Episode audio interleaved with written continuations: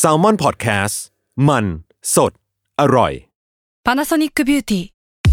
มากกว่าเครื่องเป่าผมด้วยนาโนอีเทคโนโลยีล่าสุดที่จะเปลี่ยนทุกประสบการณ์ที่คุณเคยมี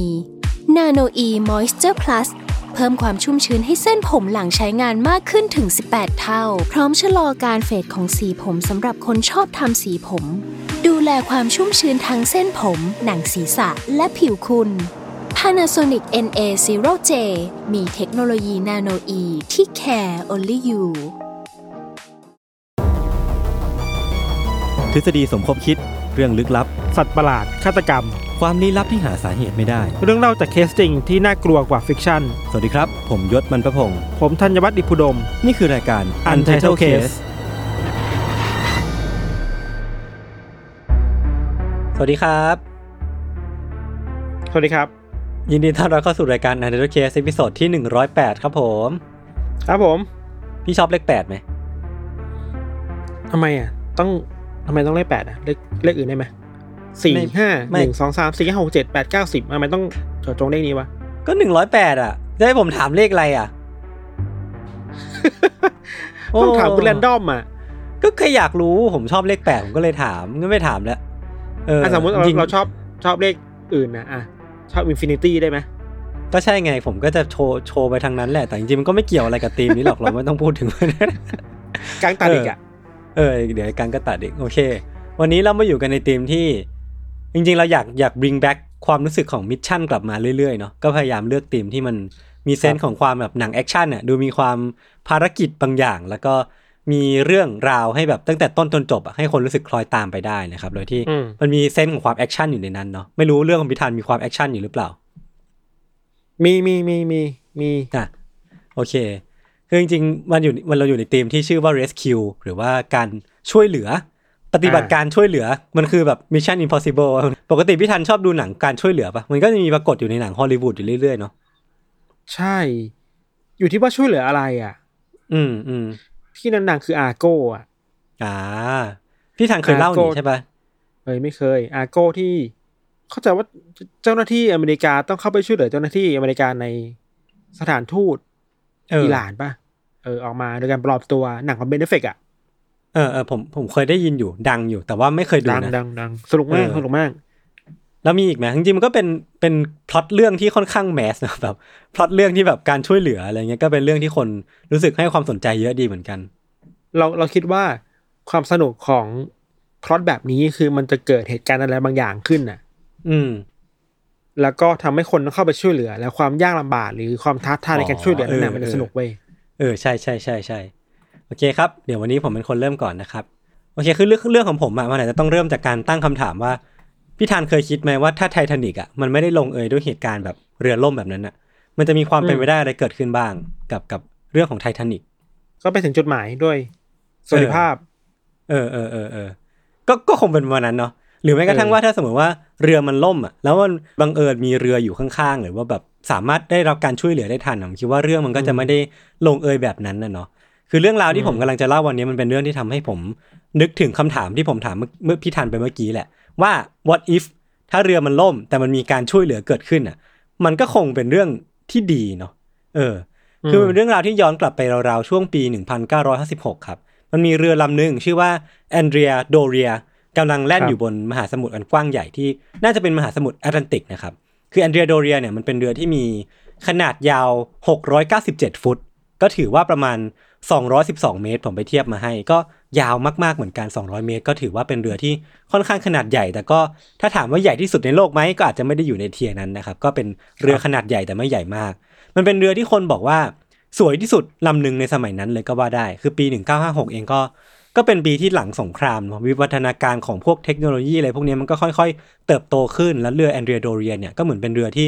ค่อนข้างทันสมัยในสมัยนั้น มันเป็นเรือที่ค่อนข้างหรูหราด้วยแหละ มันมีสระว่ายน้ำบนเรือ 3 อันพี่ แล้วก็เป็นเรือที่ตกแต่งด้วยภาพวาดงานศิลปะราคาแพงเยอะแยะมากมาย แต่ว่ามันไม่ใช่แค่เรื่องของความหรูหราไม่ทัน แต่ว่าในด้านของเทคโนโลยีอะแอนเดรียโดเรียก็ถือว่าทันสมัยไม่แพ้ใครเหมือนกัน มันมีเทคโนโลยีเรดาร์ที่แบบก็ถือว่าใหม่ในสมัยนั้น มันมีเรดาร์พร้อมจอเนี่ยสองเครื่องสองเซตคือถือว่าสามารถ detect นู่นนี่ได้ แล้วก็มีความปลอดภัยค่อนข้างสูง แล้วก็มีกัปตันคุมเรือที่มีประสบการณ์เยอะมากแบบผ่านทั้ง สงครามโลกครั้งที่หนึ่งสงครามโลกครั้งที่สองมา แล้วก็ตอนเนี้ยมาคุมเรือแอนเดรียโดเรียด้วยตัวเองก็ถือว่าเป็นเรือที่ค่อนข้างน่าไว้ใจอะคือถ้าสมมติว่าเราจะขึ้นเรือสักสักลำหนึ่งเพื่อไปท่องเที่ยว หรือว่าเพื่อเดินทางไปยังที่ต่างๆแอนเดรียโดเรียก็ถือว่าเป็นหนึ่งในเรือที่ตัวผมเองเนี่ยก็รู้สึกว่าไว้ใจที่จะขึ้นกับมันนะครับอืมในช่วงปี 1953 ถึงปี 1956 เนี่ยแอนเดรียโดเรียพี่ทันเดินเรือข้ามมหาสมุทรเนี่ยมาประมาณ 100 รอบแล้วก็คือ 100 รอบพอดีเลยก็ว่าได้ จนกระทั่งวันที่ 17 กค ปี 1956 นะครับ วันนั้นน่ะแอนเดรียโดเรียเนี่ยกำลังที่จะออกเดินทางเป็นทริปที่ 101 ของมัน แล้วก็เป็นทริปที่จริงๆก็คือไม่ได้แตกต่างอะไรกับ 100 ทริปก่อนหน้า มันเป็นทริปที่ดำเนินไปอย่างแบบปกติมากๆ ราบรื่นมากๆ แล้วเรือก็ออกเดินทางได้อย่างปกติมากๆนะครับ ซึ่งการเดินทางเนี่ยมันก็ยังเป็นไปอย่างปลอดภัย มันจอดพักที่ท่าเรือทั้งหมด 3 ที่ในทะเลเมดิเตอร์เรเนียน ก่อนที่จะออกเดินทาง เป็นเวลาแบบ 9 วันติด มุ่งหน้าไปยังนิวยอร์กก็คือเป็นทริปที่เดินทางเป็นเวลา 9 วันนะครับ ซึ่งการเดินทางครั้งนี้มีลูกเรือทั้งหมด 572 คน แล้วก็มีผู้โดยสารอีก 1,134 คน ซึ่งซึ่งในหนึ่งในผู้โดยสารพวกนี้ก็จะมีตั้งแต่ครอบครัวคนอพยพจากอิตาลีจากประเทศนู้นนี้ มีนักธุรกิจ มีนักท่องเที่ยว หรือแม้กระทั่งว่ามีดาราฮอลลีวูดอะอยู่ในนั้นด้วย เพราะว่าเรือแอนเดรียโดเรียก็ถือว่าเป็นเรือที่โด่งดังมากๆนะครับ ซึ่งคนที่อยู่บนเรือในปัจจุบันเนี้ย มีทั้งหมด1,706คน พี่ทันว่าเยอะไหม เยอะนะ เออ เยอะเกินร้อยสำหบเยอะแล้วผมนะผมว่าเยอะ คือเกิน อันนี้มันพันเจ็ดพี่มันเกินร้อยมาเยอะอยู่เหมือนกันเออคือวันที่25กรกฎาคมเนี่ยครับแอนเดรียโดเรียก็สามารถเคลื่อนที่เข้าสู่น่านน้ำที่มีการจราจรหนาแน่นมากๆเนี่ยทางตะวันออกเฉียงเหนือของสหรัฐได้สำเร็จ แล้วก็เข้าใกล้เป้าหมายไปเรื่อยๆนะครับ ตัดภาพไปในวันเดียวกันเนี้ยวันที่ 25 เนี้ยมันมีเรืออีกลำหนึ่งของชาวสวีเดนครับที่ชื่อว่าสต็อกโฮล์มชื่อว่าเรือสต็อกโฮล์มนะครับมันได้เคลื่อนที่ออกมาจากนิวยอร์กมุ่งหน้าไปยังโกเทนเบิร์กบ้านเกิดของพวกเขานะครับคือตอนเนี้ยสรุปก็คือว่าแอนเดรียโดเรียพี่ทันกำลังมุ่งหน้าไปนิวยอร์กส่วนสต็อกโฮล์มอะตอนเนี้ยกำลังมุ่งหน้าออกมาจากนิวยอร์กน่านน้ำที่เรือทั้งสองลำอยู่ในตอนเนี้ยมันเป็นน่านน้ำที่มีการจราจรเรือหนาแน่นทำให้จริงๆแล้วเนี่ย พวกเขาเนี่ยครับจริง ๆ แล้วควรจะต้องปฏิบัติตามกฎอย่างเคร่งครัดอะคือเป็นกฎการเดินเรือว่าต้องห้ามเคลื่อนที่ด้วยความเร็วประมาณนี้ หรือว่าห้ามเคลื่อนที่เร็วเกินกำหนดอะแต่ว่าทั้งสองเนี่ยไม่ได้ทำตามนั้นเลยอะพี่ทัน คืออืมเรียกได้ว่ายังเคลื่อนที่ตามความเร็วปกติ แล้วก็ไม่ได้สนกฎที่เขาตั้งเอาไว้เพื่อความปลอดภัยนะครับกัปตันคาราไมายเนี่ยกัปตันคาราไมายของเรือแอนเดรียโดเรียเนี่ยสั่งให้ลูกเรือเนี่ยครับลดความเร็วเพียงเล็กน้อยเท่านั้นเอง เพื่อให้พวกเขาเนี่ย ไปถึงยังที่หมายก็คือนิวยอร์กเนี่ยตามกำหนดการเดิม ส่วนสต็อกโฮล์มเนี่ยที่เป็นเรือที่กำลังมุ่งหน้าสวนมาอีกทางหนึ่งอะก็พยายามที่จะเดินทางให้รวดเร็วที่สุด เพื่อทำให้ทริปการเดินทางของเขาเนี่ยมันสั้นที่สุด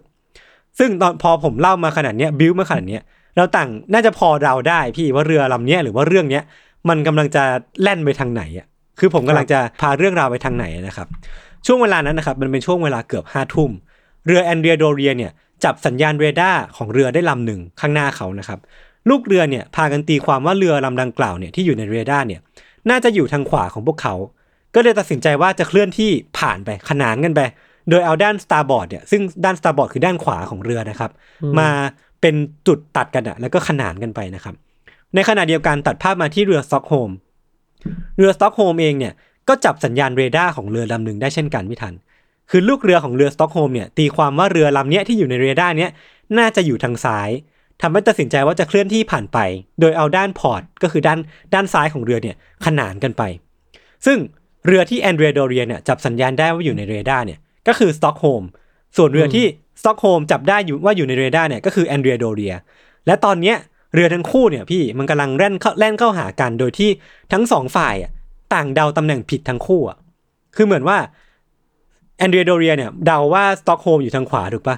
ซึ่งถ้ามันเป็นตามนั้นจริงอะสต็อกโฮล์มก็ควรจะเดาว่าแอนเดรียโดเรียเนี่ยอยู่ทางขวาของพวกเขาด้วยเช่นกันอะเรียกว่าพอพอภาพกลับกันแล้วอะ reflect แล้วเนี่ยมันถึงจะไม่ชนกัน แต่ตอนเนี้ย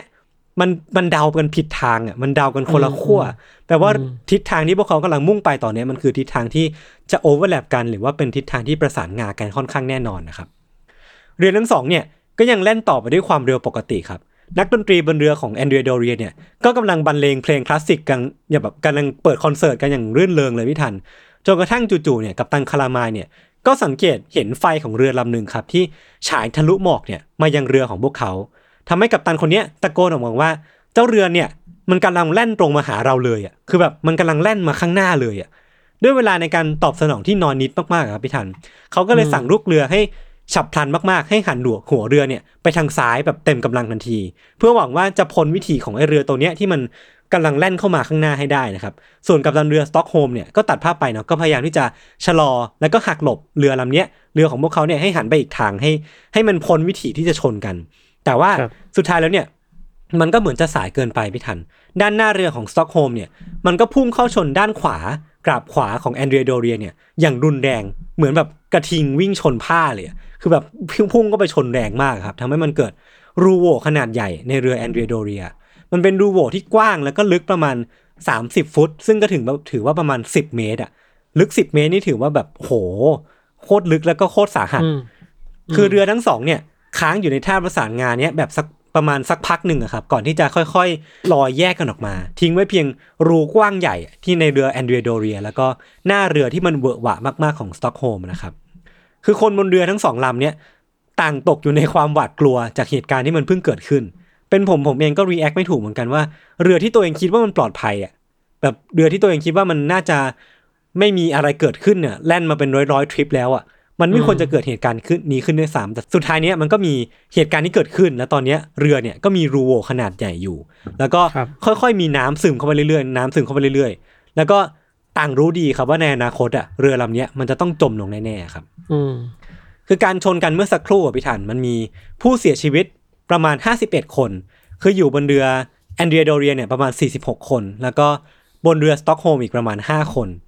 โดยผู้ที่รอดชีวิตอย่างฉิวเฉียดบนเรือแอนเดรียโดเรียเนี่ยครับเขาต่างรายงานกันว่าพวกเขาเนี่ยเห็นเหล็กตรงหน้าพี่ทัน มันถูกอืมพังทลายอะถูกชนจนยับลงไปอะ อย่างง่ายดายต่อหน้าต่อตา คือเศษเหล็กที่มันเคยแข็งแรงมากๆอะ แต่พอเจอกับพลังที่มันกล้าแกร่งมากๆของเรืออีกลำหนึ่งอะ มันก็เหมือนเป็นดินน้ำมันอะ มันเหมือนเป็นกระดาษ มันเหมือนเป็นอะไรก็ไม่รู้ที่ มันยวบลงไปได้อย่างง่ายดาย บางคนอะไม่ทันกำลังหลับอยู่อะกำลังนอนอยู่ในห้องพักอะครับ แล้วบางคนก็สังเกตเห็นคนในครอบครัวที่นอนอยู่อีกห้องหนึ่งอะ หายตัวไปแบบดื้อๆอะคืออ่าเออคือ คือก่อนก่อนหน้านี้ยัง good night กันอยู่เลย ยัง say good night กันเนี่ยแต่ตอนเนี้ยภาพตรงหน้าเขาอะญาติของเขาหรือว่าคนที่เขารักเนี่ย ไม่อยู่ตรงหน้าแล้วอะแล้วก็หายตัวไปแล้วแบบ ไม่รู้ไปไหนแล้วอะครับ เออ คือมันมีผู้หญิงคนหนึ่งครับ ที่ครอบครัวของเธอเนี่ย เสียชีวิตจากการถูกเรือเนี่ยกระแทกคาที่เลย แต่ว่าครับตัวเธอเนี่ยครับ ถูกแรงกระแทกเนี่ยทำให้ลอยขึ้น ลอยขึ้นจากจากห้องพักอะลอยขึ้นไปข้างบนอะแล้วก็ตกลงบนส่วนหน้าของเรือสต็อกโฮล์มอะ ทำให้เธอรอดชีวิตมาได้อย่างมหัศจรรย์อะเลยโดยมีเพียงแค่แขนที่หักอะครับ แล้วก็ดูเหมือนว่าเธอจะไม่รู้ว่ามันเกิดอะไรขึ้นอะคือตอนที่เธอตกลงไปหน้าเรือสต็อกโฮล์มอะเธอยังงงอยู่เลยว่า เอ๊ะ เธออยู่บนเรือแอนเดรียโดเรียนะที่ผ่านมา แล้วตอนเนี้ยเธออยู่ที่ไหนกันแน่ คือมันคือมันใกล้กันทุกอย่างมากใช่ไหมใช่ทุกอย่างมันโกลาหลไปหมดเลยอะเออแล้วตอนเนี้ยเธอก็แบบถูกจัดชนกระจัดกระจายแล้วทุกอย่างมันก็เป็นไปด้วยความวุ่นวายทั้งหมดเลยนะครับ คือพอทุกคนเนี่ยที่อยู่บนเรือสองลำเนี้ย ตั้งสติได้สำเร็จอะพี่ทัน ก็ถึงเวลาที่จะจัดการกับสถานการณ์ตรงหน้าที่มันค่อนข้างโกลาหลอย่างที่ผมบอกเนาะอืมตอนเนี้ยสิ่งที่มันเกิดขึ้นคือว่าสต็อกโฮล์มอะที่เป็นลำที่ชนนะครับดูไม่มีวี่แววว่าจะล่มลงเร็วๆนี้ เพราะว่าทุกอย่างมันยังดูแข็งแรงอะยังดูแล่นได้ตามปกติ แต่ว่ากลับกันเลยพี่ทัน ตัวเรือแอนเดรียโดเรีย อยู่ในสภาพที่ร่อแร่มากๆอะคือแบบจะจมแหล่ไม่จมแหล่อยู่แล้วอะอย่างที่บอกว่ารูมันลึก 10 เมตรอะพี่ทัน แล้วตอนเนี้ยมันเอียงประมาณ 20 องศา คือแบบ 20 องศาก็ถือว่าเยอะมากๆเหมือนกัน แล้วก็เพียงพอที่จะทำให้คนเนี่ยรู้สึกหวาดกลัวว่าเรือลำนี้มันจะล่มตอนไหนก็ไม่รู้อะตัวกัปตันก็เลยสั่งการให้คนบนเรือนะครับ รีบอพยพออกทันทีเท่าที่จะทำได้ เร็วที่สุดเท่าที่จะทำได้ แต่ว่ามันก็ไม่ได้ง่ายขนาดนั้นอะเพราะว่าจากความเสียหายพี่ทันทำให้ lifeboat ของแอนเดรียโดเรียทางฝั่งขวา คือ lifeboat มันจะเรือชูชีพเนาะมันจะมีทั้งสองกราบครับทางฝั่งซ้ายก็มีทางฝั่งขวาก็มี ซึ่ง พอแอนเดรียโดเรียมันถูกชนจากฝั่งขวา เรือชูชีพของแอนเดรียโดเรียมันก็เลยแบบพังหมดเลยอะฝั่งทางฝั่งครับขวาแม่งพังหมดเลยทำให้เหลือแต่เพียงฝั่งซ้ายที่สามารถใช้การได้ แล้วมันก็ไม่เพียงพอที่จะสามารถลำเลียงคนพันกว่าคนน่ะออกไปจากเศษเหล็กที่มันลอยน้ำอยู่ตอนนี้ได้ครับซึ่งกัปตันคาลามายก็เลยตัดสินใจที่จะวิทยุขอความช่วยเหลือไปยังส่วนกลาง แล้วก็ขอความช่วยเหลือจากเรือในละแวกนะครับ บอกว่าพวกเขาเนี่ยต้องการเรือชูชีพจำนวนมาก แล้วก็มีคนที่ติดอยู่ในเรือลำเนี้ย เป็นพันคนเลย เพราะว่าอืมเขาต้องการความช่วยเหลือเร่งด่วนมากๆ เพราะว่าเรือ lifeboat ของเขาเนี่ยหรือว่าเรือชูชีพของพวกเขาเนี่ยไม่สามารถใช้การได้ ซึ่งระหว่างที่กำลังรอความหวังอยู่เนี่ยครับลูกเรือของสต็อกโฮล์มเนี่ยก็พยายามที่จะลำเลียงคนออกมาจากเรือของแอนเดรียโดเรียเนี่ยเท่าที่จะทำได้ คือพยายามที่จะเอา lifeboat เนี่ยเอาเรือชูชีพเนี่ยแล่นไป แล้วก็ลำเลียงคนมาอยู่บนเรือของพวกเขา แต่ว่ามันก็ช้าอะพี่ทันมันไม่ได้มีปฏิบัติการที่แบบเร่งด่วนทันทีอะคือมันก็ค่อยๆเป็นค่อยไปโดยที่ ไม่รู้เหมือนกันว่าเรือลำนี้มันจะล่มลงตอนไหน มันเป็นเต็มเป็นปฏิบัติการช่วยเหลือที่เต็มไปด้วยความกดดันอะแต่ว่าอย่างที่ได้บอกไปพี่ทันว่า ตอนนี้น่านน้ำที่ทั้งคู่อยู่อะครับมันเป็นน่านน้ำที่คึกคักเนาะมันเป็นน่านน้ำที่จะการจราจรหนาแน่น มันมีเรือที่แล่นอยู่รอบๆทั้งทั้งทั้งคู่เนี่ยทั้งสองลำเนี้ยอยู่เยอะแยะมากมายทำให้ต่อมาครับมีเรือที่ได้ยินวิทยุของกัปตันคารามายเนี่ยพากันแล่นเข้ามาหลายต่อหลายลำติดต่อกัน เรือลำแรกเนี่ยชื่อว่าเคปแอนมันเป็นเรือบรรทุกสินค้าลำเล็กๆครับ คือมาถึงประมาณตอนเที่ยงคืนครึ่ง ตามมาด้วยเรือของเนวีหรือว่าพวกนาวิกโยธินสหรัฐเนะครับสองลำแบบติดๆแล้วก็ทั้งสามลำเนี้ยก็เข้ามาช่วยช่วยกันลำเลียงคนออกจากเรือแอนเดียโดเรีย เท่าที่จะทำได้แบบค่อยๆลำเลียงออกไปค่อยๆลำเลียงออกไป แต่ว่าสถานการณ์เนี่ยมันก็ยังไม่คลี่คลายพี่ทัน พวกเขายังคงขาดเรือชูชีพอยู่จำนวนมาก จนกระทั่งเวลาเนี่ยมันผ่านไปถึงเวลาประมาณตีสองครับ มีเรือลำหนึ่งของฝรั่งเศสเป็นเรือลำใหญ่มากเลย แล่นเข้ามาเทียบกับแอนเดรียโดเรีย มันเป็นเรือลำใหญ่มากๆ แล้วก็มีเรือชูชีพพร้อมเลยครับทำให้พวกเขาเนี่ยสามารถทำภารกิจช่วยเหลือต่อได้อย่างราบรื่นมากๆ ผู้คนบนเรือเนี่ยก็ต่างพากันเคลื่อนที่อย่างทุลักทุเลครับคือ เพื่อเพื่อหาทางพาตัวเองอะไปยังเรือชูชีพได้ คือตรงนี้ผมต้องเล่าละเอียดนิดนึงว่า คือพอเรือมันล่มอะมันมีความเสียหายเกิดขึ้นบนเรือไม่ทัน มันก็มีบางคนที่อยู่บนดาดฟ้า แล้วก็สามารถพาตัวเองไปยังเรือชูชีพได้อย่างง่ายดายแต่มันก็มีบางคนเช่นกันที่ติดอยู่ในห้องพักอะ แล้วก็ไม่อืมสามารถพาตัวเองขึ้นไปได้อย่างง่ายดายขนาดนั้นน่ะก็ต้องพามันปีนป่ายขึ้นไปแบบพยายามที่จะเดินลุยน้ำไป เดินลุยควันไปเพราะมันมีไฟไหม้เกิดขึ้นอะ แล้วก็พยายามที่จะทำยังไงก็ได้ ให้ตัวเองไปถึงเรือชูชีพที่มันมาจอดเทียบพวกเขาตอนเนี้ย เพราะว่ามันเป็นหนทางเดียวที่พวกเขาจะสามารถเอาตัวเองออกไปจากเหตุการณ์ที่มันกำลังจะพาเขาไปสู่การเสียชีวิตได้นะครับเออย้ำอีกครั้งว่ามันเกิดขึ้นในช่วงเวลาที่มันกดดันมากๆ เพราะว่าไม่มีใครรู้ว่าเรือลำเนี้ยมันจะล่มตอนไหน สุดท้ายแล้วเนี่ยภารกิจช่วยเหลือคนเป็นพันๆเนี่ยไม่ทันพันเจ็ดร้อยคนที่ผมได้เล่าไปก่อนนั้นเนี่ยมันก็ดำเนินต่อเนื่องไปหลายชั่วโมงเลย เป็นภารกิจที่ยิ่งใหญ่ที่สุดครั้งหนึ่งในประวัติศาสตร์การเดินเรือของสหรัฐก็ว่าได้ เมื่อเวลามันดำเนินมาถึงช่วงประมาณตีห้าครึ่งเอาไม่ทัน ผู้คนบนเรือเกือบทั้งหมดเนี่ยก็ถูกเคลื่อนย้ายไปยังเรือลำต่างๆ ที่ผมได้เล่าไปว่า พวกเขาเนี่ยมาจอดเทียบเพื่อช่วยเหลือแอนเดรียโดเรียกัน ก่อนที่ผู้ได้รับการช่วยเหลือทั้งหมดเนี่ยหรือว่าผู้ได้รับการอพยพมาทั้งหมดเนี่ย จะพากันมุ่งหน้าไปยังท่าเรือที่นิวยอร์กในเวลาถัดมา ทิ้งไว้เพียงซากของเรือลำหนึ่งที่เคยชื่อว่าแอนเดรียโดเรียเนี่ยที่มันถูกเรียกได้ว่าเป็นเรือที่สวยที่สุดในโลกอะแต่ตอนเนี้ยมันเป็นเรือที่ใช้การไม่ได้แหละ แล้วก็ถือว่าเป็นเศษเหล็กที่มันลอยอยู่บนน้ำเท่านั้นเองนะครับ ครับ สุดท้ายแล้วพี่ทันแอนเดรียโดเรียเนี่ยมันก็จมลงสู่ก้นบึ้งมหาสมุทรแอตแลนติก ตอนเวลาประมาณ 10โมงเช้าหรือว่าประมาณ 5 ชั่วโมง หลังจากที่ภารกิจช่วยเหลือเนี่ยสำเร็จ ซึ่งเอาจริงๆแล้วมันก็ไม่ใช่ไม่ใช่เวลาที่ทิ้งช่วงกันนานนะนึกออกปะมันไม่ใช่ผ่านกันเป็นวันๆอะแต่ว่ามันห่างกันเพียงแค่ 5 ชั่วโมงอะถ้าสมมติว่าไม่มีเรือเหล่าเนี้ยที่เข้ามาช่วยพวกเขาอะหรือว่าไม่มีเรือลำต่างๆ ที่มันพากันเข้ามาช่วยปฏิบัติภารกิจเนี่ย ผมคิดว่าก็น่าจะมีผู้เสียชีวิตเยอะกว่านี้มากๆแน่นอนนะครับสรุปจำนวนผู้เสียชีวิตทั้งหมดของเหตุการณ์เนี้ยพี่ทัน มีทั้งหมด 51 คนอย่างที่ผมได้เล่าไปก่อนหน้านี้เลยครับคือบนเรือสต็อกโฮล์ม5คน แอนเดรียโดเรียอีก 46 คน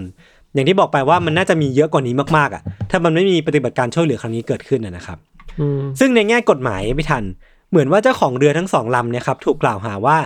มีความผิดสำหรับโศกนาฏกรรมครั้งนี้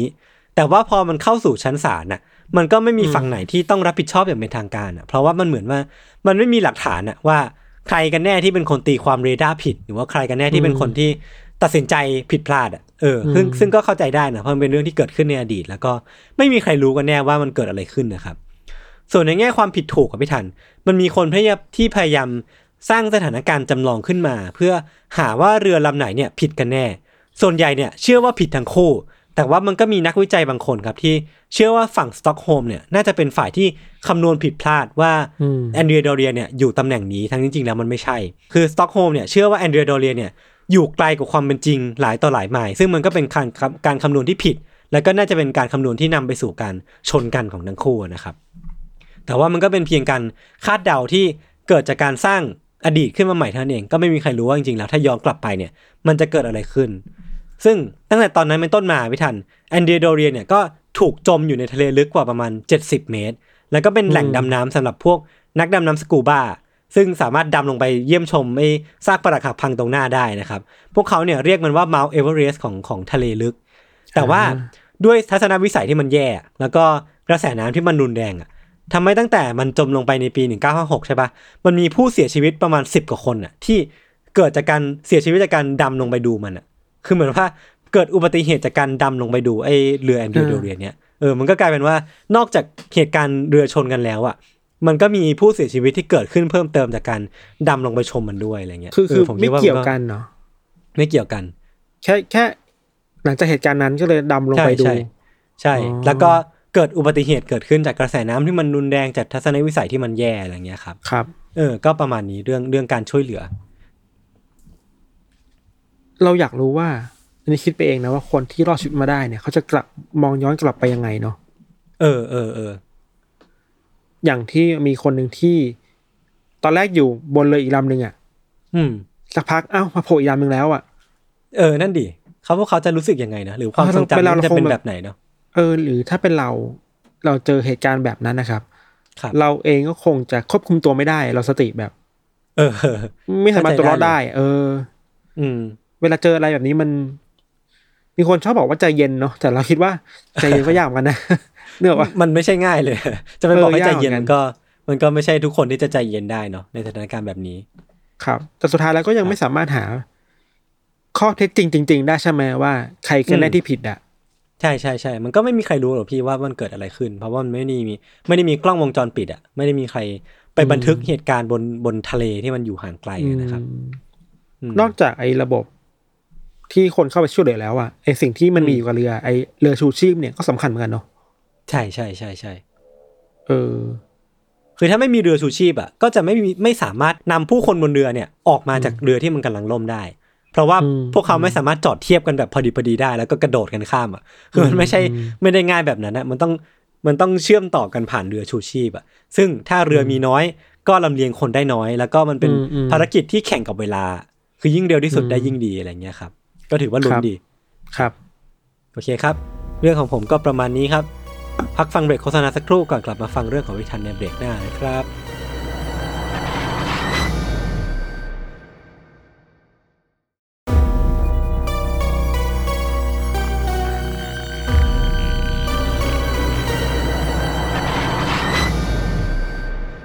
ครับกลับมาในเบรกนี้ครับ เรื่องของเรานะครับของยศเป็นเกี่ยวกับเรือใช่ป่ะของเราไม่เกี่ยวกับอืมเรืออะไรสักอย่างเลยเว้ยเออมันเป็น action action คนละแนวอะ เออ คือเราเล่าอย่างนี้ครับว่า เรื่องนี้เกี่ยวกับชายคนหนึ่งที่นามสกุลเขาน่าจะเป็นที่รู้จักทั่วโลกอะนะอิพุดม เดี๋ยว คือชายคนนี้ชื่อว่าอัลเฟรดเฟรดดี้ไฮเนเกนครับอ่าคือนามสกุลน่ะ ก็น่าน่าจะชัดเจนแล้วนะว่า เขาต้องมีส่วนเกี่ยวข้องกับเบียร์ชื่อดังอย่างไฮเนเกนแน่ๆเนาะครับ ซึ่งคุณเฟรดดี้ไฮเนเกนเนี่ยครับ เขาก็เป็นบุคคลสำคัญนะ คือไม่ได้เป็นผู้ก่อตั้งแต่แรกเป็นหลานอืมอืมของไฮเนเกนแบบต้นตำรับอะครับ แต่ว่าครอบครัวเดียวกัน คุณเฟรดดี้นะครับ หรือว่าคุณไฮเนเกนนะครับเขามีบทบาทมาก ๆในไฮเนเกนนะคือ ไอ้ขวดเขียวๆที่เราเห็นทุกวันเนี้ยอืม ก็เป็นเกิดขึ้นในยุคของเขาอะเขาเป็นคนอ๋อคิดค้นแบบช่วยออกแบบมันออกมา แคมเปญก็คือแบบนี้อะไรเงี้ยกดสีเขียวของเบียร์ที่มันเป็นภาพจำใช่ไหม ของไฮเอดิอเกนสีเขียวหลักๆของไฮเนเกนเนี่ยคือเออออเกิดขึ้นจากยุคของคุณเฟรดดี้ไฮเนเกนนี่แหละครับโอ้หรือแม้แต่การทำให้แบรนด์ไฮเนเกนมันโด่งดังไปในระดับโลกได้ก็คือ เกิดขึ้นจากยุคนี้แหละ คือครับถึงแม้เขาจะไม่ได้เป็นผู้ก่อตั้งโดยตรงจะเป็นลูกหลานเนี่ยเป็นหลานนะเนาะอืมอืมแต่อืมพอหลังจากที่เขากลับเข้ามาทำงานในบริษัทแห่งนี้ครับคือก่อนหน้าเนี่ยมันมีคนอื่นที่เป็นเจ้าของแหละแล้วคุณเฟรดดี้ไฮเนเกนก็รวบรวมพลัง แล้วก็โอเคกลับมา ยึดครองให้ได้อะเออแต่ว่าเขาทำงานหนักนะคือทำงานเรื่องการตลาดการโฆษณาดีมากๆครับ จนมันก็ทำให้ไฮเนเกนโด่งดังจนถึงทุกวันนี้นะอืมอืมคือเรื่องราวมันเกิดขึ้นในปี1983ครับ คุณไฮเนเกนในตอนนั้นน่ะอายุประมาณสัก59ปีได้ยศ60ปี แล้วก็ดำรงตำแหน่งเป็น CEO ของไฮเนเกนเป็นผู้บริหารเบอร์ใหญ่ที่สุดแล้วอืมแล้วก็ขึ้นชื่อได้ว่าเป็น เศรษฐีที่ร่ำรวยที่สุดคนหนึ่งในเนเธอร์แลนด์แล้วก็ยุโรปเลยด้วยซ้ำไปอะ อืม อืมอืมเหตุการณ์ที่เราจะเล่านะครับ มันเกิดขึ้นในช่วงฤดูฤดูหนาวของของปี1983ครับครับ วันที่9พฤศจิกายนเนี่ย มันเป็นช่วงเวลาเกือบเกือบหนึ่งทุ่มเนาะซึ่งคุณไฮเนเกนเนี่ยก็เลิกงานแล้วกำลังจะเดินออกจากออฟฟิศแล้วก็ไปขึ้นรถส่วนตัวกลับบ้าน อืม เขาเดินออกมาจากออฟฟิศกับผู้ช่วยหนึ่งคน แล้วก็เดินมาหาคนขับรถ คนขับรถส่วนตัวเนี่ย ชื่อว่าคุณอัพโดลเลอร์อืมคุณโดลเลอร์เนี่ยก็เป็นคนที่ขับรถให้กับคุณไฮเนเกนมาตลอดอะ่ะเป็นโชเฟอร์คู่ใจอะ่ะครับ แต่วันนั้นน่ะมันมีมันมีความแปลกประหลาดเกิดขึ้นครับ คือว่า ในตอนที่เขากำลังจะขึ้นรถไปอะ มันมีชายสองคนเดินเข้ามาจู่โจมทั้งคู่อะครับ อืมอืมแล้ว ท่าทางแปลกๆเลยนะคือว่าทั้งสองคนใส่หมวกใส่วิก ใส่หนวดปลอมอะเหมือนโจรในหนังอะอ่าคือเข้ามาจู่โจมแล้วก็ข่มขู่ตัวคุณไฮเดเกนนะครับ แล้วก็ลากลากคุณไฮเดเกนน่ะ เข้าไปในรถตู้ที่จอดอยู่ข้างๆอีกคันหนึ่งอะอืมซึ่งคนขับรถอะที่เป็นลูกน้องเขาเห็นว่าเฮ้ยเฮ้ยนายโดนทำอย่างนี้ก็ไม่ยอม คุณอืมโดลเลอร์นะครับก็เลยวิ่งรีบวิ่งเข้าไปช่วย แต่ก็ถูกโจรอีกคนหนึ่งอะเอากระป๋องแก๊ส แก๊สน้ำตา ตีเข้าที่หัวจนเลือดออกอย่างหนักมากเลยอะอืมแล้วก็พาตัวคุณโดลเลอร์เนี่ยเข้าไปในรถด้วยสองคน ครับ เหตุการณ์เนี่ยครับ มันทำให้เลขาตกใจมาก เพราะว่าเฮ้ยทำไมมันเกิดขึ้นแบบหน้าสำนักงานเราอะ เออเออเมันคือการลักพาตัวแบบว่าอุกอาจมากๆ อะ ครับ หลังจากนั้นนะครับ รถตู้ก็ขับหนีออกไปจากหน้าสำนักงานเนาะแล้วก็ออกไปแบบไม่รู้ที่ไหนอะอืมแต่ถึงอย่างนั้นนะครับ มันก็มีคนที่เห็นเหตุการณ์ด้วยนะ นอกจากเลขาหรือผู้ช่วยแล้วครับ อันนี้สนุกมากคือ คิดถึงภาพว่าตรงหน้าเรามันมีคนตีกันอยู่นะแล้วคนคนกำลังลักพาตัวอยู่อะ อืมแถวๆนั้นเนี่ยมันมีรถแท็กซี่คันหนึ่งขับผ่านมาพอดี อืมแล้วแท็กซี่อะมีผู้โดยสารอยู่ด้วยนะ คือกำลังขับไปหาปลายทางแล้วผ่านทันพอดีอะครับ อืม คุณโชเฟอร์แท็กซี่คันนั้นก็ตกใจมากเฮ้ยมันมีการตีกันว่ะ มันมีการลักพาตัวกันว่ะทำไงดีวะ เออเออเขาเลยตัดสินใจว่า โอเค งั้นตามไปแล้วกัน เออเออเรานึกภาพได้เช่นสมมติว่ายศอยู่ในแท็กซี่อะแล้วสถานการณ์ก็แบบ เออ คุณผู้โดยสารครับ ข้างหน้ามีคนตีกัน เราควรตามเข้าไปไหมครับอะไรเงี้ยเออเออนึกออกเหมือนแบบพวกหนังแอคชั่นพวกโคนันน่ะที่แบบชอบชอบเปิดประตูแท็กซี่แล้วตามข้างหน้าไปครับเออเออเออตามข้างหน้าไปอะ ซึ่งเออแท็กซี่นี้ก็ตามไปจริงๆนะแต่เราไม่มั่นใจว่าเขาให้ผู้โดยสารลงในตอนไหนครับ ครับ พอตามไปได้สักพักก็เห็นว่าไอ้รถตู้ข้างหน้าเนี่ย มันค่อนข้างขับเร็ว แล้วก็ค่อยๆออกจากเมืองอะคือออกไปทางนอกเมืองมากขึ้นเรื่อยๆครับ อืม แล้วถึงจุดหนึ่งเนี่ย รถตู้มันข้ามสะพาน แล้วไปอยู่ในบริเวณที่เป็นป่ารกอะอืมรถตู้คนนั้นจอดเปิดกระจกลงมา แล้วอยู่อยู่ดีๆ ก็มีมือของคนหนึ่งอะโผล่ออกมาจากกระจก แล้วก็ปืนมายิงใส่แท็กซี่ครับโอ้โชคดีที่ไม่มีใครบาดเจ็บนะ แต่มันคงเป็ครันบสัญญาณเตือนว่าเฮ้ยมึงอย่าตามกูมานะเออเลิกยุ่งกับกูได้แล้วเออแท็กซี่ก็เลยโอเค กลัวตายเหมือนกันคนเราไม่กลัวตายเนาะอืมก็เลยโอเค ตัดสินใจกลับรถแล้วก็วิ่งกลับไป แล้วก็ไปแจ้งตำรวจในเวลาต่อมาครับอืมตัดภาพมาที่กลุ่มโจรลักพาตัวเนี่ย ในรถอะไม่ได้มีแค่สองคน มีสี่คนห้าคนด้วยซ้ำไปอะอยู่ข้างหลังอะมอืมเพื่อเขาขับรถต่อไปแล้วก็ไปตามจุดที่พวกเขาแบบ เป็นจุดนัดพบอะเป็นจุดเช็คพอยต์ของพวกเขาอะครับอืมพอไปถึงจุดจุดหนึ่งที่แบบชานเมืองเนี่ย ก็พบว่าตรงนั้นไม่มีรถยนต์จอดรออยู่อีกสองคัน อืม คือเป็นแผนการที่วางไว้ตั้งแต่แรกแล้วแหละว่า จะเอาตัวคุณไฮเดเกนเนี่ยนะ เข้าไปรถยนต์คันหนึ่งเออเป็นรถสีขาวส่วนโอโดเลอร์เนี่ยที่เป็นคนขับรถอะถูกถูกพาตัวเข้าเป็นรถสีเหลือง ครับ แล้วรถสองคันเนี่ยก็ถูกขับออกไปในทิศทางที่ต่างกัน อืมอืมแล้วก็ทิ้งรถตู้ที่ปฏิบัติการตอนแรกอะทิ้งไว้ที่เดิม อืม ก่อนที่ทั้งสองคันนะครับรถสีเหลืองกับสีขาวอะ จะวิ่งอ้อมอ้อมไปอ้อมมาแล้วก็ไปเจอกันที่โกดังแห่งหนึ่งที่ปลายทางอืมโกดังแห่งเนี้ยครับ มันอยู่ตรงพื้นที่ที่อยู่ห่างจากเมืองอัมสเตอร์ดัมอะไปประมาณสักประมาณยี่สิบถึงสามสิบกิโลเมตรนะครับ อืมอืมอืมคือมันมี ความวางแผนมาแล้วแหละว่าเฮ้ยแกต้องแยกกันตรงนี้นะ ไปเจอกันตรงนี้นะอืม จากนั้นทั้งสองคนก็ถูกพาตัวลงมาจากรถเนาะแล้วก็พาตัวเข้าไปในโกดังแห่งหนึ่งที่เราบอกไป แต่ว่าคุณไฮเนเกนและคุณโดโรเลอร์เนี่ยก็ถูกขังแยกกันนะครับอืมที่น่ากลัวมากคือพอถูกพาตัวเข้าไปในโกดังแล้วอะมันเป็นห้องลับๆอะทั้งสองคนถูกเอาโซ่มาล่ามมาไว้อะ โอ้ แล้วในห้องนั้นอะ มันดูออกเลยว่ามันมีการเตรียมการมาอย่างดีอะครับมีห้องลับฟังมีเตียงนอน มีเออพื้นที่ มีที่กันเสียงอะอ่าฮะซึ่งสำหรับกลุ่มโจรกลุ่มเนี้ยครับ พวกเขาคิดว่าหลังจากที่พาตัวไฮเนเกนและคนขับรถมาได้แล้วเนี่ย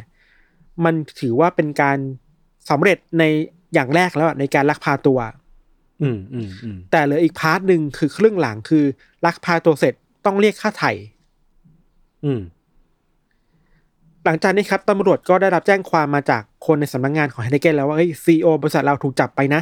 แบบอุกอาจมากเลย แต่ตำรวจเองก็ยังไม่ค่อยมีเบอกแสเท่าไหร่ แล้วก็คนพยานก็น้อยมากครับ อืมเพราะเขาก็รอการติดต่อมาจากพวกกลุ่มโจรนะเนาะหลังจากที่ลักพาตัวสำเร็จแล้วก็พาเอาไปซ่อนในโกดังครับ ทางกลุ่มโจรก็เริ่มมีปฏิบัติการเรียกค่าไถ่ตามมาอืม โดยพวกเขาตั้งเป้าไว้ว่าจะเรียกค่าไถ่คุณไฮเนเกนแล้วก็โดโรเลอร์เนี่ยในจำนวนเงิน35ล้าน Dutch guilder มันแปลค่าเป็นเท่าไหร่อะเป็นดอลลาร์ได้ประมาณ30ล้านดอลลาร์ในปัจจุบันเนี้ยโหพันโหดล้านมากนะพัน30ล้าล้านนบาทดอลลาร์พันล้านบาทแถวๆนั้นน่ะเออโหดมากโหดมาก หลังจากที่ตั้งค่าเงินได้แล้ว ต่อจากนั้นเขาก็เริ่มส่งจดหมาย ไปที่สถานีตำรวจเล็กๆแห่งหนึ่งในอัมสเตอร์ดัมอืม จดหมายฉบับนั้นนะครับ ในซองมันมีเครื่องใช้ส่วนตัวเข้าใจว่าจะเป็นนาฬิกาข้อมืออะอืมแนบไว้ให้รู้ว่านี่คือของไฮเนเกนนะ แล้วก็จดหมายฉบับหนึ่งที่เขียนไว้เหมือนกันในจดหมายนี่ครับเขาเขียนว่า เอ้ย เราได้ตัวคุณไฮเนเกนมาแล้วนะ ถ้าตำรวจหรือครอบครัวไฮเนเกนน่ะอยากถ่ายตัวกลับไปอะคุณต้องมีเงินเท่าไหร่ แล้วก็ถ้าพร้อมจะส่งมอบเงินน่ะ ช่วยบอกสัญญาณพวกเขาหน่อย คือเมื่อก่อนมันไม่มีมือถืออะอืมอืมสิ่งที่ผู้โจมไปทำคืออะไรรู้ป่ะคือบอกให้ครอบครัวหรือตำรวจบอกว่า ถ้าพวกแกมีเงินแล้วนะแกช่วยลงโฆษณาในหนังสือพิมพ์ให้หน่อยสิเออ คุยกันผ่านหนังสือพิมพ์คุยกันข่าวหน้าหหนึ่นังงสือพิมพ์อะคือเป็นรหัสลับด้วยนะครับข้อความที่ทางโจรบอกกับฝั่งครอบครัวกับตำรวจอะคือว่าช่วยลงข้อความเป็นรหัสลับที่รู้กันสองคนนะอ่าอ่าอ่ามันเป็นภาษาอังกฤษที่เขียนว่า the meadow is green for the hare the air อะไรอย่างเงี้ยครับแปลว่าแปลอะไรอะง่ายๆแปลว่า ทุ่งหญ้าสีเขียวสำหรับกระต่ายอ่าฮะเราคิดว่าไอ้คำว่า green เนี่ยคงคงนำเสนอความเป็นไฮเนเกนน่ะ ครับ เออแต่มันก็เป็นปัญหาหลักที่รู้กันสองฝ่ายอะไรเงี้ยเออเออแล้วในจดหมายเขาเขียนชัดเจนมากนะครับว่า เรื่องเนี้ยต้องไม่ถูกเผยแพร่ไปสู่สาธารณะอือฮึแบบตามหนังเลยอะ่ะอืม ถ้าเรื่องราวมันหลุดออกมานี่นะ เดี๋ยวไฮเนเกนกับโดโรเลอร์เนี่ยตายนะ ตาย เออแบบตามสูตรอะ่ะ ครับ ตัดภาพมาที่ทางครอบครัวของไฮเนเกนนะครับ ทางนี้เองอะก็รู้สึกว่า อยากเอาตัวคุณไฮเนเกนและโดโรเลอร์กลับมาแบบปลอดภัยที่สุดอะอืมคือเรื่องเงินก็มีเงินอยู่แล้วอะก็เป็นเป็นบริษัทใหญ่เนาะพันล้านก็ไม่ใช่เรื่องใหญ่มากก็พอหรกจะหาพอหาพอจะหามาได้อะแต่ที่กลัวคือกลับมายังไงอะกลับมาแบบมีชีวิตหรือเปล่าอะครับอืม พวกเขาก็มีเงินก้อนหนึ่งที่แบบพยายามจะหามาให้ได้แล้วแหละครับแต่ว่ามันมีข้อจำกัดมันมีอุปสรรคบางอย่างในการการไปช่วยเหลือทั้งสองคนกลับมาครับอืมปัจจัยแรกคือว่าไอการสื่อสารระหว่างโจรกับครอบครัวตำรวจเนี่ย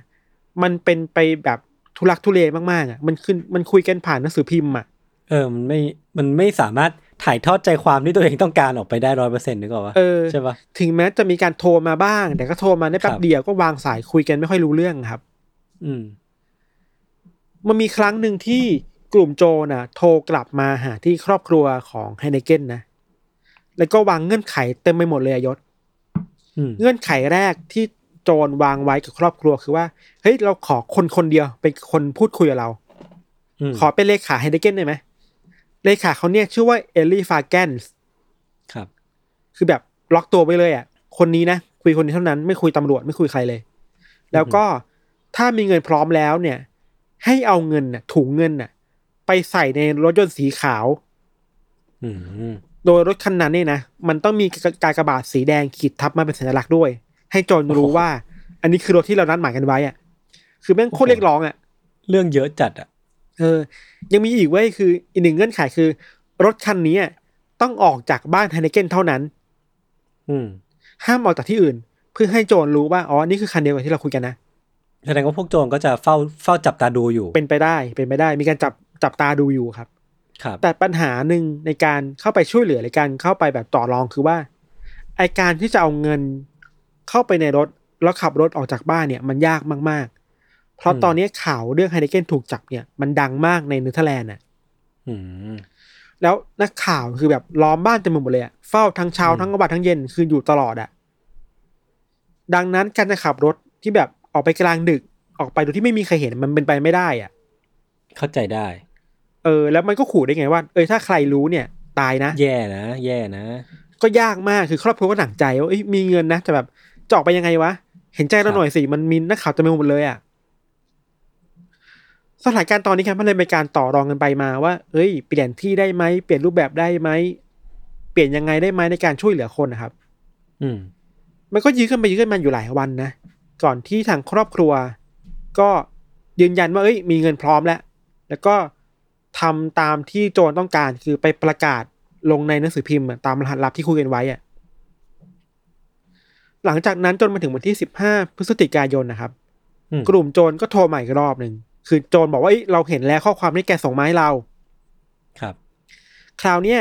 โจรไม่ได้พูดเองนะ ผ่านสายโทรศัพท์อะแต่เอาเสียงของไฮเนเกนเนี่ยมาพูดไว้คืออัดอัดเทปเสียงไฮเนเกนมาไว้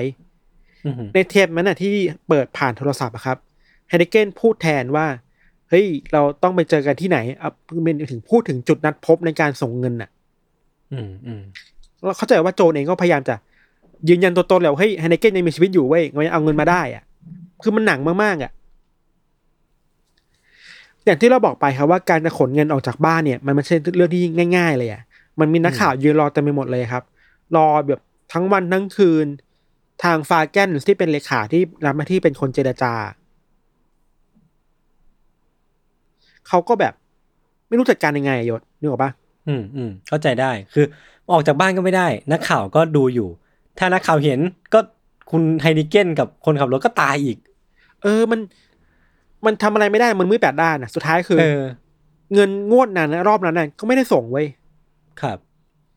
คือเราเข้าใจว่าคุณคุณเลขาเนี่ย ก็พยายามจะบอกกับโจนในปลายสายนะเฮ้ยนายเราทำไม่ได้ว่ะ ออกไปไม่ได้เออออกไม่แต่ได้ตัวไม่สนใจเว้ยคือแบบตัดอืมสายทิ้งไปดื้อๆเลยอะอืมสุดท้ายแล้วก็ไม่มีคนส่งเงินออกไปจากจากบ้านนะครับอืมเวลามันก็ผ่านไปถึงวันที่23พฤศจิกายน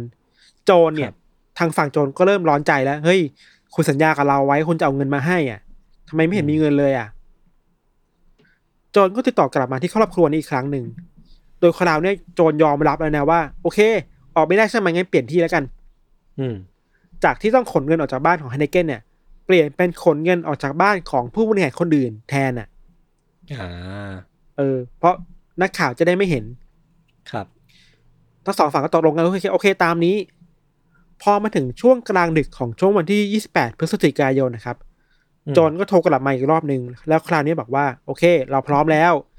ขับรถออกจากบ้านของผู้บริหารคนนี้ได้เลยนะอืมวิธีการที่โจนเรียกร้องคือว่า ให้คนขับรถหนึ่งคนเป็นตำรวจเนี่ย ที่แบบไม่มีอาวุธติดตัวนะห้ามมีคนติดตัวด้วยนะ มีคนเดียวนะขับรถออกมา แล้วขับไปตามจุดที่เขานัดหมายอะ มันเป็นจุดที่อยู่ในข้างๆโรงแรมแห่งหนึ่งในอัมสเตอร์ดัมอะครับอืม ซึ่งมันจะมีที่แบบเป็นแท่นเก็บของอะ ตรงบริเวณนั้นอะ มันมีวอ l กี้ทอกกี้ที่วางไว้อยู่อืมแล้วให้ตำรวจอะไปหยิบวอ l กี้ทอกกี้มาคุยอีกรอบหนึ่งอืมคือมันจะเป็นอย่างนี้ทั้งคืนน่ะ คือจากอืมจุด A ไป B จุด B มีวอ l กี้ทอกกี้ก็คุยกันแล้วเปลี่ยนไปจุด C อะโจรทำแบบนี้เพื่อที่จะได้รู้ว่าไม่มีคนที่ตามมาจริงๆนะเนี่ยหรอกปะหลอกล่อไปเรื่อยๆอะสุดท้ายแล้วครับ การขับรถมันก็ไปถึงจุดปลายทางแหละอืม หลังจากที่มันวน loop อย่างนี้มาหลายรอบอะมีอยู่ครั้งหนึ่งที่ใกล้จะถึงปลายทางแล้วครับ ตอนที่คุยกันผ่าน walkie talkie เนี่ย โจรเนี่ยมันก็ได้ยินเสียงว่าเฮ้ยเสียงที่คุยเนี่ย มันไม่ได้มีแค่เสียงรถป่ะ มันมีเสียงเฮลิคอปเตอร์ด้วยว่ะอืมแล้วไหวตัวทันเว้ยก็เลยเปลี่ยนจุดอีกรอบหนึ่งเออเพราะรู้ว่าเอ้ยตำรวจมันไม่ได้เป็นคนเดียว มันเอาฮอมาด้วยอ่าฮะคือแบบไอ้นี่ก็แบบฉลาดประมาณนึงอะก็คือ รู้ตัวตลอดเวลาแหละ ไม่ได้ไม่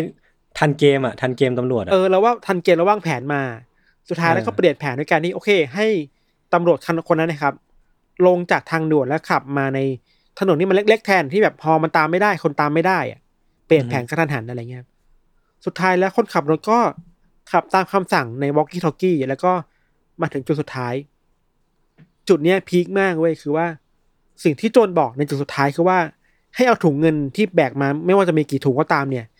โยนทิ้งลงในท่อระบายน้ำอืมที่มันโหดมากคือว่า มันวางแผนมาแล้วมันมันทำแผนที่มาแล้วว่า ท่อระบายน้ำเนี่ยเวลาของมันโยนทิ้งเนี่ย น้ำมันจะไหลเอาของไปที่ปลายทางอะโอ้โหโคตรสุด เออ แล้วปลายทางของท่อระบายน้ำเนี่ย มันมีรถตู้จอดรออยู่แล้วาคือหยิบเงินขึ้นมาแล้วก็จะได้หนีอะครับ คือแบบโหวางแผนมาโคตรละเอียดยิบอะ อืมคือตำรวจเองก็ไม่รู้ว่าไอการโยนเงินลงไปในท่อระบายน้ำมันจะพาไปจุดไหนไงแต่โจรรู้ไงมันเลยแบบไล่กันตามไม่ทันอะ อืม สุดท้ายแล้วครับพวกโจรก็ที่รออยู่ในรถตู้ก็เอาเอาเงินแล้วก็หนีไปแบบสบายใจไม่มีใครเห็น แฮปปี้ไปฉลองกันต่อที่บ้านว่าเฮ้ยเราสำเร็จแล้ว เราได้เงินมาแล้ว อะ อืม ตามรายงานข่าวคือว่ากลุ่มโจรกลุ่มเนี้ยครับเขาก็เอารถขับเข้าไปในป่า แล้วก็เอาเงินค่าไถ่จำนวนหนึ่งใส่ไว้ในถัง แล้วก็เอาถังนั้นนะฝังลงดิน อืมสต็อกเก็บไว้ ก่อนจะแยกย้ายกันหนีเนาะบางคนก็หนีไปต่างประเทศ บางคนก็อยู่ในประเทศต่อไปครับคำถามคือเฮ้ยเมื่อได้เงินแล้ว แล้วตัวประกันน่ะ เออกำลังจะถามเลยว่าแล้วคุณไฮนิเกนอยู่ไหนอะตอนเอเนี้อยคือโจรกลุ่มเนี้ยพูดได้ว่าไม่สนใจอะไรแล้วอะยศมพอได้เงินก็ไปเลยอะอืม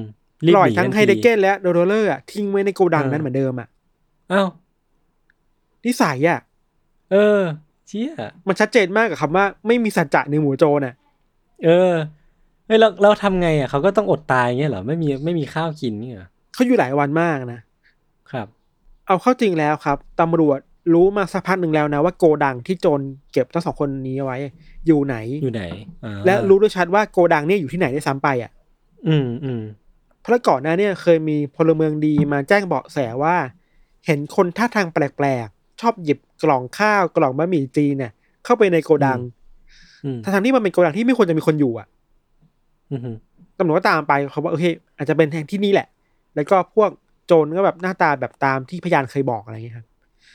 แต่ตำรวจอะพอรู้โกดังรู้ชัดเจนแล้ว แต่เขาก็ไม่กล้าบุกอะ อืมเพราะกลัวจะเกิดอะไรขึ้น ใช่คือกลัวว่าถ้าเข้าไปแล้วมีคนติดอาวุธอยู่ล่ะแล้วฆ่าไฮเดเกนล่ะฆ่าโดโรเลอร์ล่ะอืมจะเป็นยังไง แล้วครับถ้าเข้าไปแล้วแผนมันเปลี่ยนล่ะไอการเจรจาที่ผ่านมามันจะล้มเหลวหรือเปล่าอะครับอืก็มันเลยไม่กล้าบุกมันตลอดเว้ยสุดท้ายแล้วครับตำรวจที่ซุ่มอยู่ตรงโกดังนั้นน่ะ หลังจากรู้ว่า โจรเอาเงินไปแล้วอะ ก็ยังไม่เข้าไปนายศแล้วก็ยังไม่รู้ว่าจะมีคนยังหลงเหลืออยู่หรือเปล่าใช่ไหมคือแผนตำรวจคือว่า โอเค เดี๋ยวมันคงซื่อสัตย์กับเราแหละ เดี๋ยวมันได้เงินแล้วเดี๋ยวมันจะมาปล่อยตัว เพราะฉะนั้นเราค่อยจับมันตอนนั้นอะ เออ แต่มันไม่กลับมาไง ไม่รู้ซะแล้ว แต่มันไม่กลับมาไง เออเขาตำรวจรออยู่ตรงหน้าโกดังประมาณสองวันน่ะ ครับ สุดท้ายคือ อะไม่ไหวแล้ว เข้าไปในโกดังแล้วกัน บุกแล้วกัน อืม เข้าไปเนี่ย ไม่เจออะไรเลยยศอือหือสิ่งที่เขาเห็นต่อหน้าคือ เป็นโกดังที่ว่างเปล่า ไม่มีผู้คนไม่มีอะไรเลย เงียบมากๆอะ อืม แล้วเขาก็เริ่มสำรวจเข้าไปในลึกๆของโกดังเพราะว่า ไอ้ตรงสุดโกดังของฝั่งหนึ่งอะ มันมีกำแพงปลอมๆถูกสร้างขึ้นมาอยู่แล้วมันเนียนมากสีมันเดียวสีเดียวกับกำแพงปกติเลยอะอืมแล้วตรงนั้นเนี่ยมันมีมันมีประตูลับซ่อนอยู่ไว้อืมเปิดเข้าไปเพราะว่าโอเคมันเขาเจอไฮเนเกนและโดโดเลอร์ที่แบบยังมีชีวิตอยู่อะ โอเค ยังแบบยังนั่งกินข้าวได้อยู่อะไรเงี้ยครับมีอาหารกินไว้อยู่อ่าอะไรเงี้ยครับ มันเป็นตลกร้ายประมาณหนึ่งเลยนะ คือว่า ตอนที่ตำรวจเข้าไปหาคุณไฮเดเกนได้แล้วครับไฮเดเกนก็ยังพูดจาหยอกล้ออะว่า ทำไมเพิ่งมาวะ เออ พวกคุณควรมากันเร็วกว่านี้นะ คือพูดจาสุภาพกว่านี้นะแต่แบบเออพูดประมาณเนี้ยทำไมเพิ่งมาวะมาเร็วกว่านี้ได้ปะ ก็ยังอารมณ์ดีอยู่ ยังแบบ สมแล้วที่ขายเบียร์ แต่ก็ยังสะท้อนได้ถึงการทำงานที่แบบเชื่องช้าของตำรวจอะผมว่ามันเข้าใจได้นะ ก็มีความแบบกล้ากล้ากลัวกลัวๆอะเพราะว่ามันไม่รู้แบบ structure ข้างในโกดังด้วยแหละ มันไม่สามารถวางแผนล่วงหน้าได้อะใช่ใช่ สุดท้ายก็สามารถช่วยเหลือทั้งคุณโดโดเลอร์ที่เป็นโชเฟอร์ แล้วก็คุณไฮเดเกนออกมาได้ ก็ปลอดภัยทั้งคู่ครับอืมมันกลายเป็นเรื่องราวที่ โอเค โจรได้เงินอืมตัวประกันปลอดภัย ต่อมาอืมคือ แล้วโจรเป็นไงต่อวะเออ ใช่ นั่นดิ คือโจรมีอยู่หกคนแก๊งนี้ เป็นอืมเพื่อนกันมาก่อน มันมีการแบ่งงานกันน่ะว่าคนนี้หนีไปที่นี่ คนนี้หนีไปที่นี่ครับ แล้วอยู่มาวันดีคืนดีวายศผ่านไปประมาณหนึ่งเดือนหลังจากเกิดเหตุการณ์นี้ครับ อยู่ดีๆมันมีโจรคนหนึ่งในขบวนการเนี้ยเดินเข้ามาตำรวจแล้วมอบตัวเองเลยอะเอ้าวาบอกยว่าบอกว่าเหนื่อยแล้ว ไม่อยากหนีแล้วเหนื่อยโอ้ยเฮียก็เหนื่อยโไม่หนีแล้วมอบตัวแล้วกันเอาเงินไปเลย แล้วทำทำไมแล้วแล้วก็ถูกจับเข้าคุกเว้ยแล้วครับที่แปลกอีกคือ หลังจากถูกจับเข้าคุกอะอยู่ในคุกได้ไม่นานเนี่ยเขาแหกคุกหนีออกมาอีกรอบนึง เอ้า สรุปเขาแหกทำไม สรุปอยากอยากโดนจับ หรือไม่อยากโดนจับ หรือว่าอยากก่อการร้ายหรือไม่อยากก่อการร้ายอะไรของ โอ้เออสุดท้ายก็คือแหกคุกออกมาก็โดนจับอีกรอบหนึ่งก็อยู่ในคุกยาวเลยอะไรเงี้ยแต่อืมการจับคนคนนี้ได้เนี่ยทำให้ตำรวจสามารถสอบสวนหา ผู้ร่วมขบวนการคนต่อไปได้อะแบบครับสาวไปเรื่อยๆได้ครับ อืมอืมสามารถเปิดเผยชื่อได้ว่าใครเป็นใครบ้างอะไรเนาะ เป็นผมการผมสอเลิบกสควนบอยู่อะเออการสอบสวนทำให้ตำรวจรู้ว่า ตัวการหลักอะ เป็นโจรคนหนึ่งที่ชื่อว่าคอแฟนเฮาส์อืมแฟนเฮาส์นี่ครับ เป็น เป็นคนที่อยากเป็นโจรแบบยิ่งใหญ่อะอ่า อยากเป็นเจ้าแห่งโจรสลัดเอออยากเป็นเจ้าของโจรสลัดเว้ยคือแฟนเฮาส์อะเนี่ยครับ เป็นคนที่เคยก่ออาชญากรรมแบบเล็ก ๆ น้อยๆมาตลอดอะอืมแล้วก็มีแก๊งมีแก๊งของตัวเองมีกลุ่มของตัวเอง อยู่มาวันดีคืนดีอะ ทุกสิ้นปีเขาจะมีการรวมกลุ่มกันของแก๊งเนี่ยอืมมาวางแผนกันว่าปีหน้าเราทำอะไรกันบ้าง คือแบบเราปีหน้าเราไม่ทำผิดกฎหมายกันเถอะอืมเราก็คิดได้แฟนทางคิดได้ว่า เอ้ยที่ผ่านมาเราทำแต่เรื่องเล็กๆว่ะอยากทำเรื่องใหญ่ว่ะ อยากดังว่ะอืมก็เลยเอ้ยลักพาตัวไหมเออเออแค่นี้เลยเว้ยแค่นี้เลย จุดเริ่มต้นเลยเออคนดังไหมแต่ก็มีเงื่อนไขว่าหนึ่งต้องเป็นคนที่ไม่ใช่นักการเมืองหรือว่าจะเป็นราชวงศ์เพราะว่าอันนั้นยาก เป็น เป็น mission ที่ยากเกินไปภารกิจสองที่ยากเกินไปสองคือต้องเป็นคนรวยและสามารถเอาเงินมาได้ทันทีอืมอืมสามคือมีระบบป้องกันตัวที่ไม่มากนัก ครับท้ายหวยก็ลงที่คุณไฮเดเกนนี่แหละ เออกำลังจะบอกว่าสุดท้ายหวยมันก็มาลงล็อกที่คุณไฮเนเกนเนาะพอดีพอดี เออ มันคือความคึกอะ คึกไม่พอเออนะเว้ยแฟนเฮาส์วางแผนสองปีอะยศ โอ้โหสองปีนี้แฟนเฮาส์กับเพื่อนทำคือหนึ่งไปหาโกดังที่เป็นโลเคชั่นดีๆ ไปก่อสร้างมันใหม่ ไปดัดแปลงโกดังใหม่ให้มันมีห้องลับได้ ไปศึกษาวิจัยหาคดีลักพาตัวในอดีตว่า ที่ผ่านมาโจรในอดีตแบบมันพลาดตรงไหนบ้าง อืมอืมมันทำได้เรื่องไหนบ้างแล้วลอกลอกเรียนมาได้ยังไงบ้างอะโอ้โหอีกข้อหนึงคือแบบไปหาเขาเรียกว่านะหา candidate อะว่า โอเค ลักพาตัวใครดี ถ้าอยากยิ่งใหญ่อะเออคือแบบเฮ้ยสองปีอะมันจริงจังมากวางวางแผนหมดเลยอะวางแผนนี่มันถึงเส้นทางหนีอะ นี่มันคือที่สุดของการใช้ความสามารถในทางที่ผิดอะเออคือแบบโจรมี passion เหรออะไรเงี้ย เออ สุดท้ายก็โอ้ยวางแผนตายมาแล้วสองปีแล้วก็โอเค ก็หวยลงที่คุณไฮเนเกนแล้วก็จับคุณไฮเนเกนมาแล้วก็ ตอนแรกอะว่าจะจับแค่ไฮเนเกนคนเดียวเว้ย แต่บังเอิญมีคนขับรถมาช่วย ก็เลยโอเคชวนละมุนก็จับไปคนแล้วกันเออครับ สุดท้ายแล้วครับแวนเทาก็ถูกจับ เพราะว่าอืมแวนเทาหนีไปฝรั่งเศส แต่ตำรวจฝรั่งเศสก็จับมาให้ได้ อืม แล้วก็ตำรวจก็ค่อยๆสืบสวนไปเรื่อยแล้วจับได้ทุกคนกลับมาหมดเลยหกคนนั้นอืมเข้าคุกเรียบร้อยอะไรเงี้ย happy ending เออ สุดท้ายแล้วก็โดนโดนโทษจำคุกไปหลายหลายสิบปีอะครับ ครับข่าวอัปเดตหลังสุดของคดีนี้คือว่าแฟนเฮาส์ถูกปล่อยตัวออกจากคุกนะ ไม่แน่ใจว่าปีไหนอืมแต่ว่า ในปีสองพันสามเขาก็ออกมาใช้ชีวิตตามปกติแล้วแหละ แล้วก็ในระหว่างที่เขาแบบไปกินข้าวที่แถวชนะทาวที่เนเธอร์แลนด์บ้างนะก็ถูกยิงเว้ยเหมือนทะเลาะวิวาทอะไรเงี้ย เสียชีวิตอ๋ออ๋อเหรอ เออ ก็เป็นก็ก็เป็นเรื่องที่แบบ แปลกๆดีเนาะมีอืมอันหนึงที่น่าสนใจคือมีเราพูดถึงนักข่าวที่แบบไปล้อมรั้วที่บ้านนายศเออเออมีนักข่าวคนหนึ่งเป็นนักข่าวสายแบบสืบสวนสอบสวนน่ะ คนนี้เขาเพิ่งออกมาพูดภายหลังว่า ที่ผ่านมาเขารู้แผนนั้นหมดเลยนะอ้าว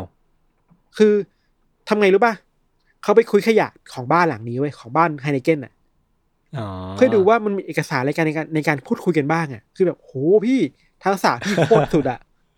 โอ้โคตรโคตรเจ๋งเหนือแต่กว่ารู้ตำรวจก็นักข่าวแหละเออแต่รู้แต่เขาเขาไม่พูดเว้ยเพราะรู้ว่าถ้าพูดออกไปแล้วอะไอการเจรจาเสียเรื่ในองการช่วยชีวิตอะช่วยชีวิตอะมันจะแบบผิดแผนนะอืมก็ดีโเคนะถือว่ามีก็ยังจรรมียาจริยธรบรรรมบ้างอะเออเออเออใช่ใช่ใช่เออ คดีนี้ก็ประมาณนี้ครับเป็นครับปฏิบัติการการช่วยมหาเศรษฐีคนหนึ่งของยุโรปที่อืมมีเรื่องราวที่แบบเหมือนหนังอะ อืมอืมมคือทุก ๆ หนังอะมันจะมีแบบเนี้ย pattern มันจากเรื่องนี้หมดเลยอะเออใช่ใช่คล้าย ๆ กัน ดูมีความแบบ เป็นต้นแบบของคดีลักพาตัวหลายเอๆออันเนาะแต่ก็มันก็มีเรื่องที่น่าเศร้าอยู่เหมือนกันคือว่า หลังจากที่คุณไฮเนเกนออกมาใช้ชีวิตนะครับ ก็มีคนกระดาษเช็ดที่ออกมาบอกนะว่าเขาเหมือนมีความฝังใจไปแล้วอะยศอืมอยู่ดีก็เป็นโรค panic ขึ้นมาได้อะ อืมอืมอืมคือกลัวแบบไม่มีเหตุผลแบบ กังวลกลัวมีความหวาดกลัวกับสิ่งทุกสิ่งตลอดเวลาอะไรเงี้ยซึ่งมันก็น่าจะโปรดเนาะแล้วก็เออเออจริงๆแล้วแกเป็นคนที่มีอารมณ์ขันเยอะอะอืม มีช่วงที่แบบอยู่ในห้องที่ถูกขังไว้ด้วยกันอะ ก็พูดอืมคุยกับโดลเลอร์ตลอดนะ มีอารมณ์ขันว่าเฮ้ยโดลเลอร์นายไม่ต้องกังวลนะ ในช่วงระหว่างที่นายถูกจับเนี่ยนายไม่ทำงานใช่ไหมโอเค เราจะไม่หักเงินเดือนนายหรอกเออก็ยังมีอารมณ์ขันเพื่อแบบเออ healing ตัวเองในเวลาที่มันวิกฤตอยู่อะก็ยังมีความหวังเนาะคือคำพูดคำจาเท่าเหล่านี้มันเป็นพูดถึงเรื่องของอนาคตอะอืมแปลว่าเขาจะมีความหวังว่าเขาจะได้ออกไปจากที่นี่แล้วไปใช้ชีวิตต่ออะไรเงี้ยเนาะอืมก็เป็นเคสที่นั่นแหละครับ มีทั้งเรื่องที่ดู action ดูน่าแปลกใจแล้วน่าเศร้าแล้วก็ครับ มีมีบทบาทต่ออะไรหลายอย่างในคดีลักพาตัวอืมและเรียกค่าไถ่ในหลังจากนั้นด้วยเนาะเพราะมันเป็นคดีใหญ่อืมอะไรเงี้ยครับ ประมาณนี้ครับเรื่องของเราครับ สนุกดีครับ ผมตอนแรกกับผมนึกว่ามันจะเป็น perfect crime เว้ยผมกำลังจะพอพอแบบเอาเงินหนีไปได้หนีไปต่างประเทศต่างประเทศอะไรเงี้ยผมกำลังคิดอยู่ว่าโอ้โห แม่งต้องเป็นหนึ่งในเคสของ perfect crime ที่ที่ที่โจดจันที่สุดในโลกใบนี้อะไรเงี้ย ปรากฏว่ามีมีตัวหนึ่งมีเพื่อนคนหนึ่งแบบขี้เกียจเหนื่อยแล้ววะขี้เกียจหเหนื่นีอยแล้ววะคือหนึ่งคนน่ะจบจริงๆมันจะ legacy มันหมดเลย มันเกือบจะ perfect เลยนะ คือทุกคนมันรอดใช่อะแต่มีคนหนึงที่แบบเอ้ยเหนื่อยว่ะ ไม่อยากหนีแล้วท้อแท้ชีวิตว่ะอะเข้าคุก introvert ดีกว่าว่ะเออครับประมาณนี้ครับ ครับผมสนุกดีครับโอเคครับก็หวังว่าในตอนต่อๆไปเนี่ยเราจะได้มีการเอา feel ของ mission หรือว่าภารกิจต่างๆนั้นเนี่ยกลับมาเล่ากันอีกรอบหนึ่งนะครับครับโอเคครับติดตามรายการของทั้งเราทั้งสองคนได้ทุกช่องทางของ s ซ m o n Podcast เช่นเคยนะครับ วันนี้พวกผมสองคนลาไปก่อน สวัสดีครับ สวัสดีครับ